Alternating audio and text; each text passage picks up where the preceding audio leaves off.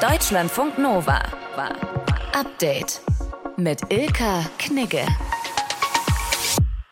Wie geht eine gute Rede? Unser Bundespräsident, der macht so starke Bilder. Russlands Angriffskrieg hat Gorbatschows Traum vom gemeinsamen Haus Europa zertrümmert. Ein paar rhetorische Fragen dazu. Was wäre denn die Alternative?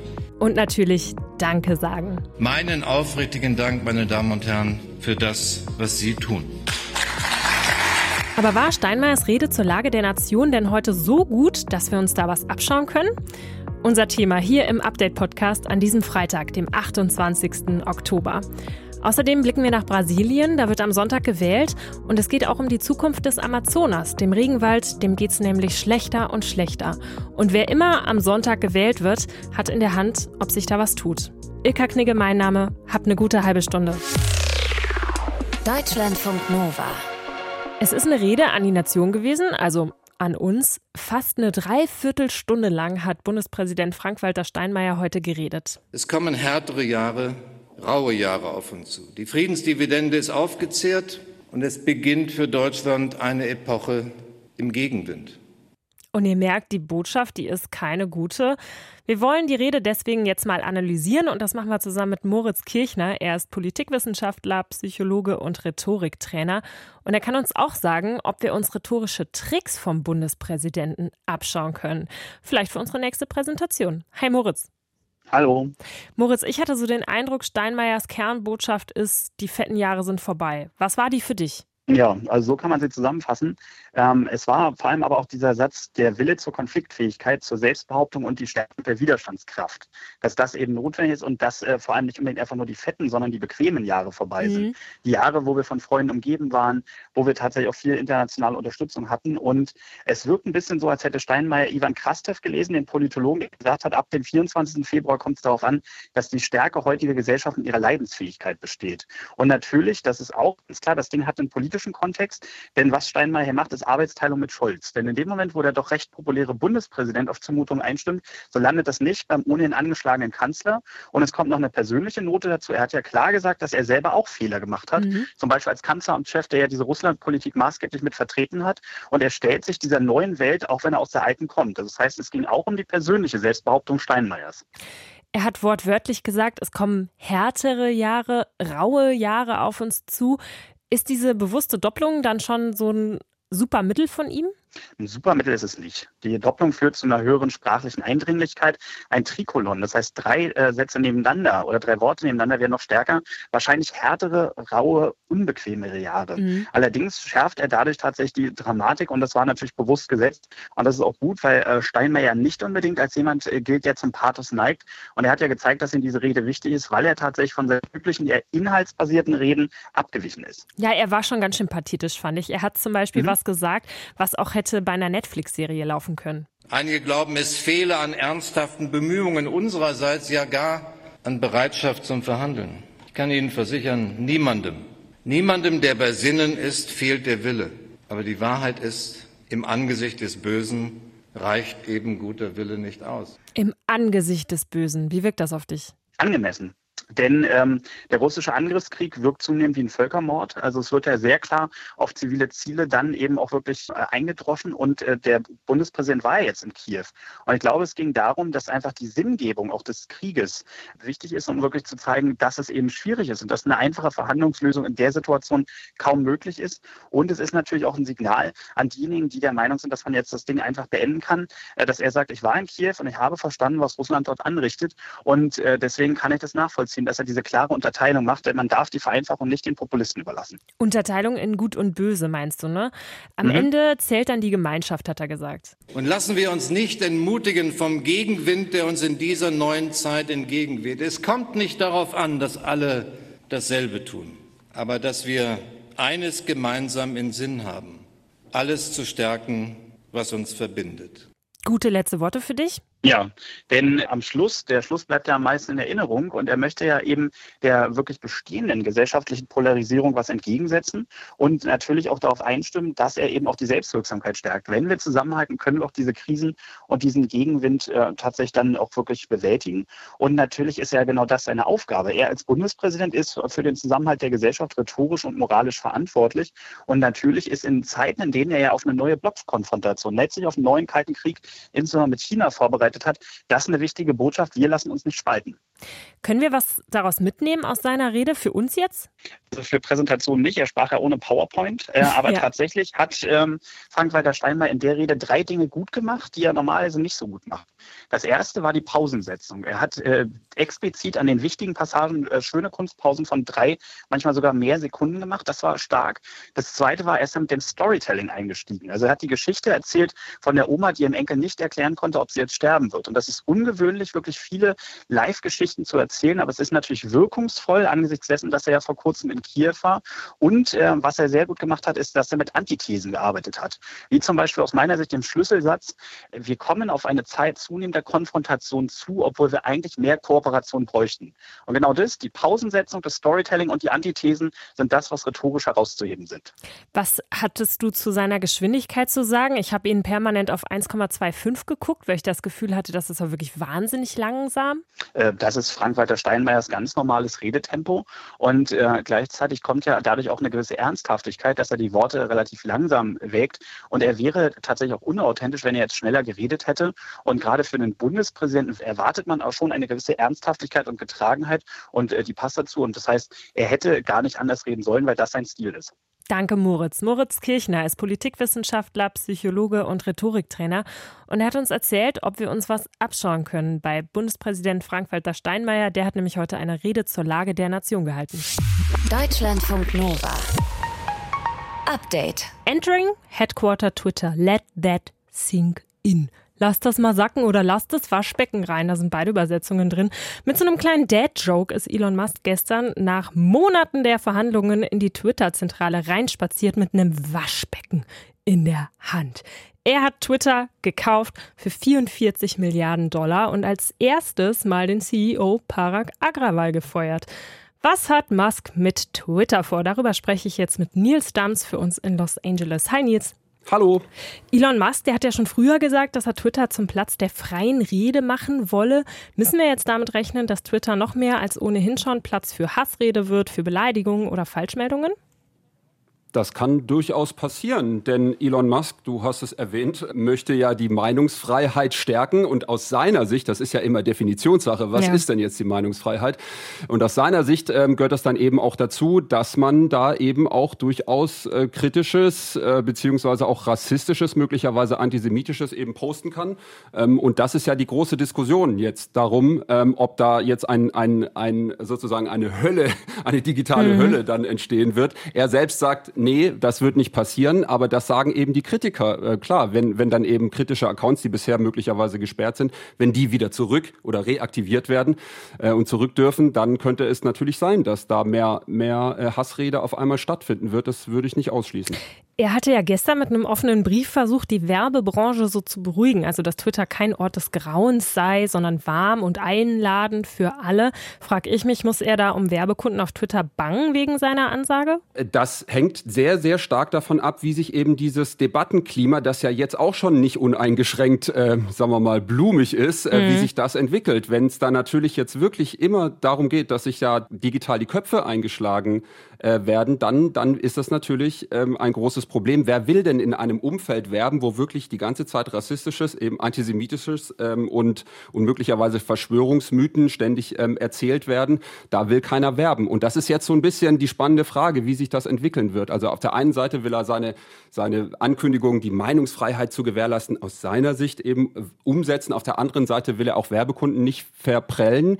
Ähm, und deshalb muss man jetzt mal gucken, wie sich das entwickelt und ähm, wer dann noch Bock hat, bei Twitter zu twittern. Du hast eben schon diese gesperrten Accounts angesprochen. Wir wissen zum Beispiel alle, dass der von Donald Trump gesperrt ist. Was soll denn mit diesen Accounts jetzt dann konkret passieren? Also es gibt schon die Information, die wird hier berichtet, dass es eben keine lebenslangen Sperren mehr gibt, die es, die es jetzt im Moment gibt, sondern dass bei Verstößen gegen Regeln möglicherweise nur temporäre Sperren ausgesprochen werden, also eine gelbe Karte sozusagen. Und dann darf man, wie das bei Kanye West jetzt zum Beispiel ja auch war, der ist ja auf einmal auch wieder bei Instagram, mhm. und äh, dass es möglicherweise eben nur temporäre Sperren gibt. Und die große Frage, das ist natürlich hier das, das große Ding, äh, bekommt eben Donald Trump seinen gesperrten Account zurück oder nicht? Und und ähm, es sieht eigentlich so aus. Donald Trump hat schon gesagt, endlich sei Twitter wieder in guten Händen, aus seiner Sicht natürlich. Ähm, Elon Musk hat auch schon gesagt, die Entscheidung, den Account zu sperren, war dumm. Also da haben sich wahrscheinlich wieder zwei gefunden, ja.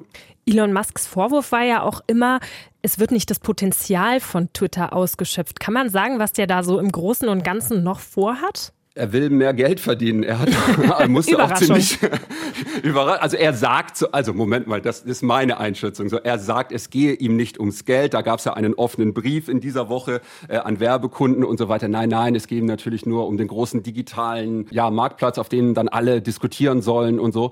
Ähm, aber natürlich muss man irgendwie auch Geld verdienen, wenn man äh, da sein will. Und das Problem bei Twitter ist, die haben nie wirklich äh, groß Geld verdient. Ähm, jetzt hat Elon Musk sehr viel Geld reingesteckt und es geht wahrscheinlich auch darum, dass man da jetzt eben so ein bisschen äh, eben ja mehr Geld verdient und das könnte eben einerseits äh, durch mehr Werbung passieren. Es hieß auch, dass möglicherweise Twitter umgebaut wird in eine Multifunktions-App, dass es also nicht nur ein soziales Netzwerk wird, sondern vielleicht auch eine App, mit der man Autos oder mieten kann oder sich eine Pizza bestellen kann, dass es in die Richtung gehen könnte. Ähm, und dann sind auch Abo-Modelle immer wieder eine Diskussion, dass es also Premium-Accounts gibt, die gibt's ja jetzt auch schon, Twitter Blue, und dass es da eben dann auch mehr Einnahmen durch Accounts geben könnte, also bezahlpflichtige Accounts. Klingt verrückt. Nils Dams in Los Angeles hat uns erzählt, was Elon Musk mit Twitter vorhat. Danke dir. Deutschlandfunk Nova.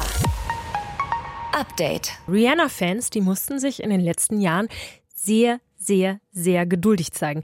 Denn die Sängerin aus Barbados, die hat sich sechs Jahre lang alle Zeit der Welt gelassen, um alles, alles mögliche andere zu tun, außer Musik zu machen. Mode, sie hat geschauspielert, ist Mutter geworden und jetzt endlich ist es soweit. Ein neuer Rihanna-Song kommt raus. Der klingt so. Lift me up. Hm, ist eher so eine Kuschelnummer. Ne?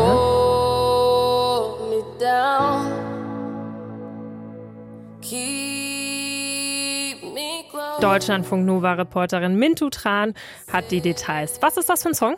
Lift Me Up heißt die neue Rihanna-Single und ist tatsächlich das Titellied für den neuen Black Panther-Film, der in Deutschland am 9. November rauskommt. Und äh, Rihanna hatte am Mittwoch das Internet so ein bisschen zum Explodieren gebracht, als sie den Release vom Song angekündigt hat. Äh, also sie hat ein ganz kurzes 15 Sekunden Snippet auf ihren sozialen Medien geteilt und jetzt eben dieser ganze Song draußen und ich finde, man hört schon, dass der Song eine Hommage ist an den verstorbenen Schauspieler Chadwick Boseman. Also der Song ist sehr zart und langsam für Rihanna-Verhältnisse, sage mhm. ich mal. Und Boseman äh, war der Darsteller vom ersten schwarzen Marvel-Superhelden Black Panther und ist vor gut zwei Jahren an Krebs gestorben. Wie haben die Fans reagiert auf die neue Single? Also das Ding ist ja die Frage danach, ob und wann Rihanna jetzt endlich neue Musik rausbringt. Die, das war bei Fans schon so eine Art Running Gag. Also Rihanna hat auch immer so ein bisschen genervt reagiert in den letzten Jahren. Ich spiele mal so eine Collage ab. Do you think this stage in your life is going to inspire new music? Oh gosh, it, you can't ever. You know, this is why my fans love you. You know, because you ask all the good questions. okay, so give me something about the album, Marie. Um, pending. I could give you a dot, a dot, and a dot. Also sie sagt einfach gar nichts, oder? Genau, was kann sie zum neuen Album sagen? Ein Punkt, ein Punkt und noch ein Punkt. Haha. Und äh, deswegen waren viele Reaktionen auf diese neue Single wirklich sehr euphorisch und ich habe schon einige sehr lustige Memes auf Twitter gesehen von Fans, die hier witzeln. Der Song würde sie zum Schweben bringen, weil er so engelsgleich ist. Und hier habe ich zum Beispiel eine Reaktion von Trevor Noah, dem Moderator der Daily Show. Could you understand how big this is? Rihanna plus Black Panther. What? I haven't experienced this much black joy since since that time Obama featured on that Cardi B track. Oh man. Rihanna und Black Panther equals Black Joy. Also ähm, er ist sehr, sehr begeistert, hört man. Aber andere waren auch enttäuscht, dass Rihannas erste Single seit sechs Jahren nur in Anführungsstrichen ein Titellied für einen Film war. Ich denke aber, Diese Hardcore-Rihanna-Fans, die auch sehnsüchtig seit Jahren auf ein neues Album warten, müssen sich auch nicht mehr so lange gedulden, weil sie nämlich nächstes Jahr beim Super Bowl auftritt, also es steht ja schon fest. Mhm. Und viele spekulieren, dass sie beim Auftritt auch neue Songs singen wird und dass ein Album deswegen entweder vor dem Super Bowl oder kurz danach kommen könnte. Und sie selbst hatte noch vor zwei Jahren gesagt, dass das Album sehr von Reggae beeinflusst sein wird, aber wer weiß schon, was sie da für Überraschungen auf Lager hat. Rihanna hat endlich einen neuen Song rausgebracht, den ersten seit sechs Jahren. Infos waren das von Deutschlandfunk Nova Reporterin Mintu Tran. Danke. Deutschlandfunk Nova. Anne, wenn dich jemand aus Deutschland fragt, was geht mich die Wahl in Brasilien an, was sagst du dann? Eine ganze Menge, sage ich dann. Ihr hört Anne Herberg. Sie berichtet für uns aus Rio de Janeiro. Dort wird am Sonntag ein neuer Präsident gewählt. Zur Wahl stehen der aktuelle Präsident Jair Bolsonaro und sein Herausforderer und früherer Präsident Lula da Silva. Aber da stehen nicht nur zwei Kandidaten zur Wahl, sondern die Zukunft des Amazonas-Regenwalds, sagt Anne. Sprechen wir drüber.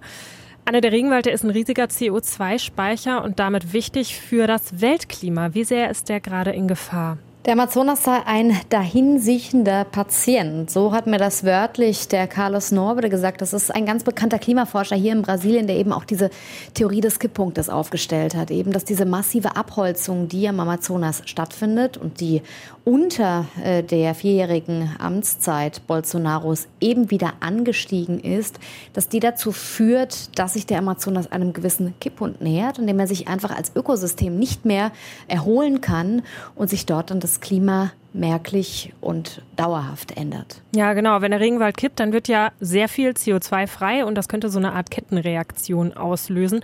Was sagt denn die Wissenschaft? Was passiert danach? Also was könnten die Folgen sein? Na, die Forscher gehen davon aus, dass wenn es also so weitergeht wie bisher, dass dieser Kipppunkt tatsächlich schon in 20, 25 Jahren erreicht sein könnte. Äh, sie sagen eben auf der einen Seite diese Abholzung, auf der anderen Seite die generelle globale Erwärmung die tragen dazu bei, dass der Wald immer mehr degradiert wird. Was bedeutet das? Also wir haben das selbst beobachten können, als wir jetzt gerade im Amazonas unterwegs waren. Vor allem im Süden dieses riesigen Beckens, dieses riesigen Waldgebietes wird eben schon extrem viel abgeholzt. Das ist die neue Agrargrenze und man merkt das schon dort ganz stark am Klima. Es ist sehr, sehr heiß und es verschieben sich vor allem äh, die Regenzeiten. Sie werden kürzer. Das haben uns dort auch sehr, sehr viele Leute gesagt und das hat nicht nur eine Auswirkung eben auf diese Fähigkeit des Waldes äh, CO2 zu speichern, sondern auch Wasser zu recyceln. Der Amazonas ist ja auch extrem wichtig zur Generierung Veränderung sogenannter fliegender Flüsse, die dann Wasser auf den ganzen Kontinent, also ganz Südamerika verteilen, also Richtung Süden, Argentinien, Paraguay, aber eben mhm. auch auf die Gebiete, wo die große Agrarwirtschaft äh, Brasiliens ist. Seit vier Jahren regiert ja der rechtsextreme Jair Bolsonaro im Land. Du sagst, seitdem hat jetzt auch die Abholzung zugenommen. Bedeutet das denn im Umkehrschluss dann auch, sollte er wiedergewählt werden, dann geht es so weiter? Ja, so eine Kehrtwende ist von ihm nicht zu erwarten. Ähm, wir werden hier mal kritisiert, äh, wenn wir sagen, unter Bolsonaro wird so viel abgeholzt. Äh, mhm. Da wird gesagt, unter seinem Vorgänger Lula wurde doch ebenso viel abgeholzt. Ähm, es gab tatsächlich sehr hohe Abholzungsraten in der Regierungszeit des Ex-Präsidenten, der jetzt auch wieder antritt. Allerdings ja. gelang es ihm in dieser Zeit, die extrem und zwar drastisch zu reduzieren, also fast um 70 Prozent. Und zwar mit Maßnahmen, die dann in der Regierungszeit von Bolsonaro wieder zurückgenommen worden sind, nämlich Erhöhung der Kontrollen, die Behörden wurden gestärkt etc. Und genau das wurde ja umgekehrt jetzt in der Zeit von Bolsonaro. Und da darf man nicht, glaube ich, leider nicht erwarten, dass sich da anderes erwarten lässt. Lula hat jetzt aber ja angekündigt, sollte er gewählt werden, wird er ganz intensiv eben an einer neuen Amazonas-Politik arbeiten. Allein wird er das nicht schaffen, denn es ist komplex. Aber es wären dann auf jeden Fall positivere Aussichten für den amazonischen Regenwald. Hat er schon gesagt, was er da konkret vorhat? Also was man sich da vorstellen muss, wenn man ihn jetzt wählt? Lula hat natürlich gesagt, er wird genau diese Behörden wieder stärken. Das heißt, die Umweltpolizei, auch die Bundespolizei, also in der Verbrechensbekämpfung dort am Amazonas ist ja eine komplexe Gemengelage. Es gibt ja sehr viele illegale Gruppen mittlerweile, die in verschiedene illegale Aktivitäten verstrickt sind, sprich illegale Abholzung, Landraub, illegaler Bergbau, äh, Wilderer, Jäger, aber eben auch gerade dieses, was ich gerade gesagt habe, den äh, illegalen Landraub, wo eben ganz, ganz viel dadurch an Wald vernichtet wird, um sie dann in Viehweiden zu verwandeln. Da will er die Kontrollen stärken. Er will aber eben auch daran arbeiten, einen nachhaltigen Wirtschaftsplan aufzulegen für die Amazonasregion. Er will die indigenen Schutzgebiete wieder stärken, ein Indigenenministerium aufbauen. Er will, er will, er will. Du hörst schon, ja. äh, es ist allerdings sehr, sehr komplex. Äh, wir waren ja in der Region unterwegs, das tatsächlich dann auch umzusetzen. Aber wenn kein politischer Wille da ist, das haben uns auch viele Experten vor Ort gesagt, dann geht es gar nicht. Also mit politischem Willen könnte man dort doch schon einiges bewegen, gerade was den gestärkten Schutz der schon existierenden Schutzgebiete angeht, die unter Bolsonaro tatsächlich auch unter Beschuss geraten sind, wie zum Beispiel die indigenen Territorien. Danke, Anne. Anne Herberg berichtet für uns aus Rio de Janeiro. Brasilien wählt am Sonntag einen neuen Präsident und es geht auch um die Zukunft des Amazonas-Regenwalds. Deutschlandfunk Nova. Filme, Musik, Spiele, alles, was uns eigentlich so Spaß macht, wird ja mittlerweile gestreamt, was ja auch eine großartige Erfindung ist. Gibt ja Leute, die können sich wirklich noch daran erinnern, wie sie früher zur Videothek gestiefelt sind. Naja, die Zeiten sind vorbei, aber Streaming, das verbraucht ordentlich Ressourcen. Ich werfe mal da einen kleinen Vergleich in den Raum. Streaming verursacht so viel CO2 wie ganz Spanien. Das ist sehr viel und es gibt da auch großes Einsparpotenzial. Deutschlandfunk Nova-Reporter Christian Schmidt hat sich das für uns angeschaut. Das, das ist das umweltschädlichste Lied der Welt. Glass Animals mit Heatwaves, das hat Spotify errechnet, basierend auf Länge des Liedes und Anzahl der Abrufe. Allein das Streamen dieses Songs hat drei Tonnen CO2 verursacht. Dafür kann man mit der Bahn sechsmal die Welt umrunden. Das hört sich schlimm an. Glass Animals kann da wenig dafür. Wir als NutzerInnen können aber einiges besser machen. Wie? Das klären wir gleich. Warum ist Streaming klimaschädlich? Wenn ich bei Spotify, Deezer, Google, YouTube oder Amazon Music irgendwas hören will, dann öffne ich meistens die App, suche ein Lied und los geht's. Das Prinzip Streamingdienst, das kennen wir ja. Der Song, den ich jetzt höre, der ist nicht auf meinem Handy, der kommt aus der Cloud. Und die Cloud ist im Grunde genommen ein Rechenzentrum und das verbraucht Strom. Eine sehr große Menge Strom. Vor allem die Kühlung frisst Energie. Rechenzentren sind für 2% der klimaschädlichen Gase verantwortlich. Das ist so viel wie der weltweite Flugverkehr. Okay, machen wir ein Experiment. Ich starte nochmal einen Song. Ich nehme 12 Inches von Maybe Phoenix. Ich lasse ihn jetzt spielen, einmal auf dem Handy mit Spotify, einmal auf dem Laptop bei YouTube und nebenher lasse ich eine Software laufen, die mitzählt, wie viel Daten da gerade durchlaufen. Ich mache mal ein bisschen leiser dann sieht man schon, dass die Zahlen da gerade jetzt auf dem Laptop deutlich schneller durchlaufen.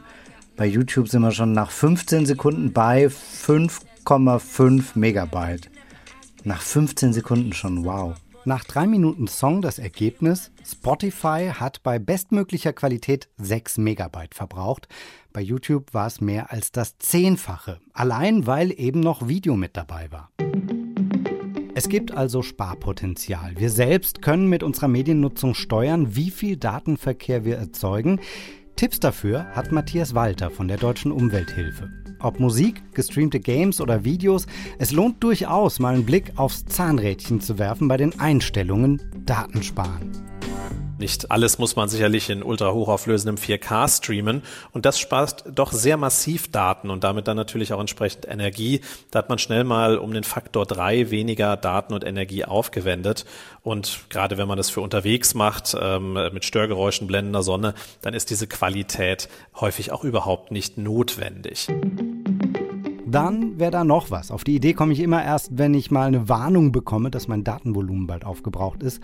Das gute alte Downloaden. Downloaden statt Streamen. Dinge, die man insbesondere mehrfach anhört, mehrfach anschauen will, wie zum Beispiel Lieblingsmusik, einfach fix downloaden, auf dem Gerät stationär belassen. Und dann braucht es beim nächsten Mal eben halt kein Netz und eben den entsprechenden Energieverbrauch der Server da auch nicht. Dann macht das noch einen Unterschied, wo man runterlädt. Am besten zu Hause oder irgendwo im WLAN. Das verbraucht verbraucht am wenigsten 4 Gramm CO2 pro Stunde. Mobiles Internet verbraucht im schlechtesten Fall über 40 Mal so viel. Ach ja, darüber müssen wir auch noch sprechen. Fun Fact: Jedes dritte Video, das auf dieser Welt gestreamt wird, das ist ein Porno. Und damit lässt die Pornoindustrie Klimaschützer aufstöhnen. Ist Streamen das neue Fliegen? Gibt es bald Stream-Shaming? Nein. Die Zahlen hören sich zwar massiv an, Musik, Video und Game Streaming verbrauchen aufs Jahr gerechnet so viel Ressourcen wie Spanien, aber man hat auch errechnet, eine Stunde Serie gucken verbraucht so viel CO2 wie eine Sekunde fliegen. Und unsere Energiebilanz ist besser geworden. Streamen ist klimafreundlicher als früher, zum Beispiel als DVDs gepresst wurden, die in Plastikhüllen in Videotheken gekarrt wurden und dann Menschen sie abholen und zurückbringen mussten.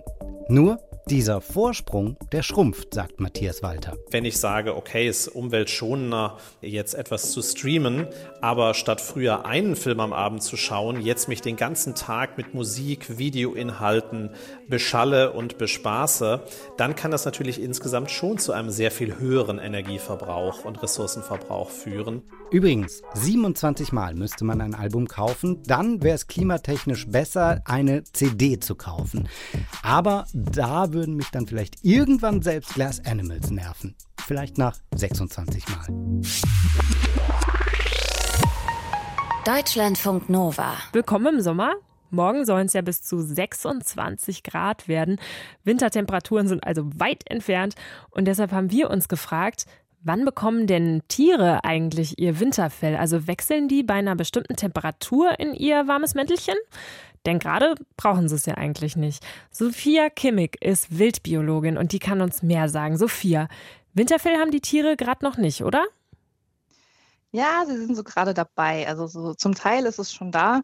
Ähm, die haben so Ende September angefangen und ähm, wechseln jetzt schon so ein bisschen. Welche Tiere sind da ganz vorne mit dabei? Also der Fuchs wechselt zum Beispiel schon, ähm, die Eichhörnchen eigentlich alle ähm, haben angefangen. Das liegt daran, dass eben nicht nur die Temperaturen, sondern auch die Tageslänge darüber entscheidet, wann die Tiere loslegen. Ah, und die Tageslänge ist ja wahrscheinlich normal jetzt für Oktober.